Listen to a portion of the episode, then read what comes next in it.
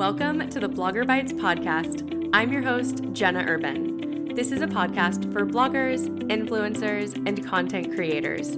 Here, I'll share transparent advice plus emerging tools and platforms to empower you to establish your brand, serve your audience, and monetize your influence. I'm so happy you're here. In today's episode, we're going to be chatting all things Pinterest. I'm going to be answering questions such as should you be using Pinterest? How do I set up my account and boards? Do keywords actually matter? Can I really earn money just from posting idea pins? And what the heck is Pin TV? We're to dive into all of that and more. So, to give you a little background and context, I started my blog and pinning for my blog in 2016, but I was using Pinterest as a user way before that. I used to use it to pin weekly meal plans, motivational quotes, sorority inspo, and even to help plan my wedding. So when I started my blog, it was really a no brainer that, of course, I would share pins to drive traffic back to my blog. Fast forward to today, my Pinterest strategy really hasn't changed all that much all these years later. There's a few key steps I take for optimizing my profile, my boards, and my pins that I believe play a key role in making Pinterest my second top refer after Google. Actually, for many years, Pinterest was my number one traffic driver, but now it's a relatively close second. So let's dive in. First question Should bloggers use Pinterest? My answer heck yes. So I want you to know that it's a long game, but eventually it can drive significant traffic to multiple blog posts, not just one, but many. All right, so I've got your attention. And if you don't already have an account set up, you might be wondering, all right, let's do this. How do I dive in? So, just a few quick tips. You're definitely to want to set it up as a business profile. Um, and underneath your business profile, you can choose what type of business it is. I have blogger selected, but maybe that's not as accurate for you. Maybe you want to choose creator, influencer, or publisher. Know that you have the options to change and that these things can be updated. There's also a section to pick up to three business account goals, and those include sell more products, generate more leads, drive traffic to your site, create content on Pinterest to grow an audience, or to grow brand awareness. And so it's really important to set up your account as a business account because that gives you features that the personal accounts just don't have, such as Business Hub and Pinterest Analytics. And now that you have your account, you know, you're gonna wanna fill it out. You're gonna wanna upload a profile picture and a cover image. I actually named mine my food blog account. It's my name, Jenna Urban, and my blog name, The Urban Life. So it's extremely searchable and easy to identify that it's me and my blog, and this is what you're gonna find on it. I also claimed my website, so the URL displays first thing on my profile. So, let's talk a little bit more about building out your profile and some key tips to keep in mind. So, your profile bio or description, if you will, should really be a short and sweet blurb about what users can expect to see if they follow you or if they're just browsing your pins. If they come across your profile, what do you share? So, I prefer for mine to read like a conversation, but I'm also being mindful that I need to include keywords such as delicious and healthy recipes, always dairy free and egg free. So mine actually reads, and you know, you can edit this from time to time, but currently mine reads, here you'll find simple seasonal meal ideas, homemade cocktails, and allergy friendly travel guides. So, really hone in on what your content pillars are and what you're really sharing on Pinterest. There's thousands of variations, but you know, try to put your own personal touch on these. And just remember, you can always edit and tweak as you go. It's important to publish and move on. As I like to say, and I always remind myself, published is better than perfect. So let's go into your board descriptions. And similar to how I filled out my profile, I think of my board descriptions pretty similar. So it's the ideal place to optimize your account with keywords explaining what the board is about. You don't just want to list keywords or include a block of hashtags. And speaking of hashtags, just just don't use them. just don't use hashtags on Pinterest.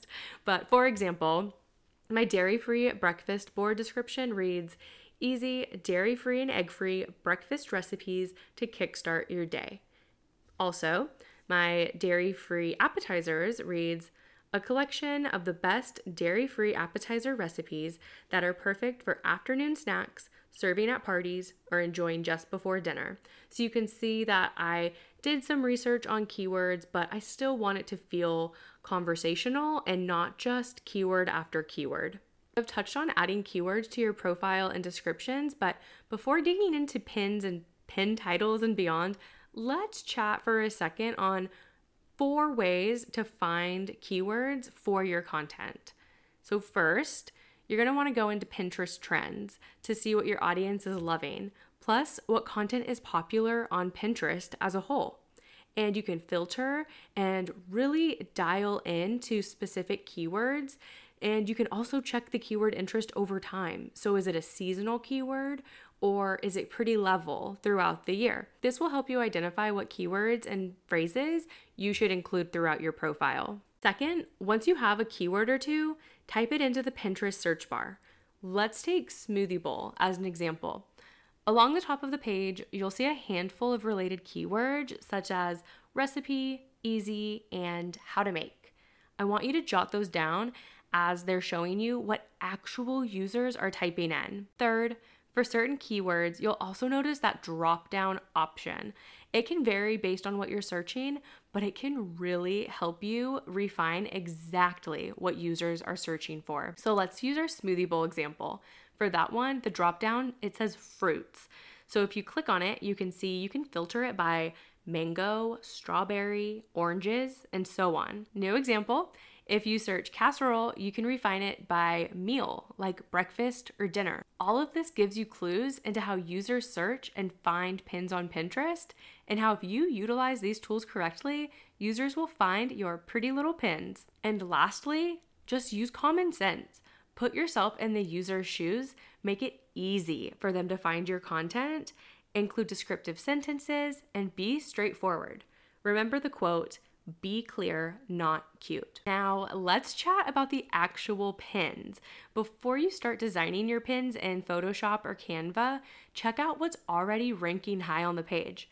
Is everyone using the same red color? Because maybe you want to consider switching it up to stand out.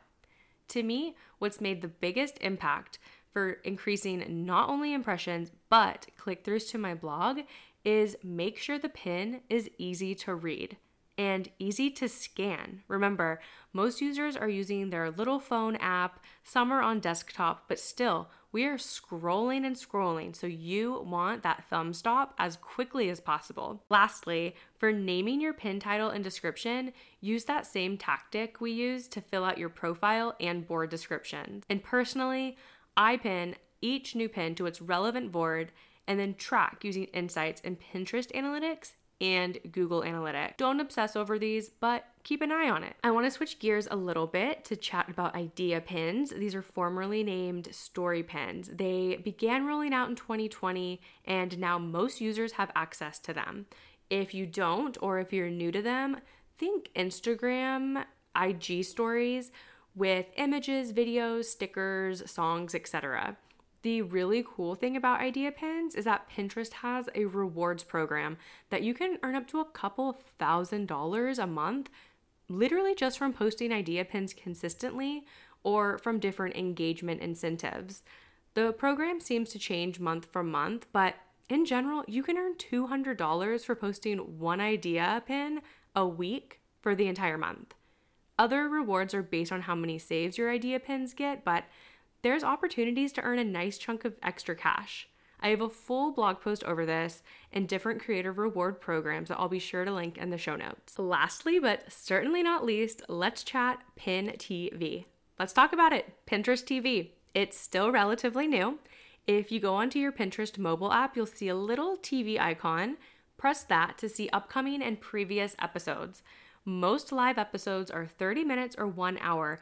And what's really cool is that currently only one creator can go live at any given time on Pinterest. I've had the opportunity to go live on Pin TV a couple times, and y'all, it is so cool. It is so much fun, and it's surprisingly seamless. What I mean is sometimes when new tools or platforms roll out, they're a little clunky, but I haven't experienced that all with Pin TV. So I'd love to share some benefits of hosting on Pinterest TV as well as some tips if you have an episode schedule. So, really, the benefits include reaching a new broad audience that you can connect in real time and you can gain new followers. You have the ability to link to blog posts or affiliate links. And when I've done that, I see an immediate spike in traffic, and I'm experimenting with capturing those as new email subscribers. As far as tips go, I recommend you to prepare an outline and have some questions in mind that you can easily answer. I also really suggest that you lean into that chat box. Encourage users to follow you, ask where they're from, drop their favorite emoji, and really just have fun. So that's all I've got for you for leveraging Pinterest in 2022. To wrap this episode up, yes, you should definitely be pinning as a blogger on Pinterest, even if it's just one pin per new post.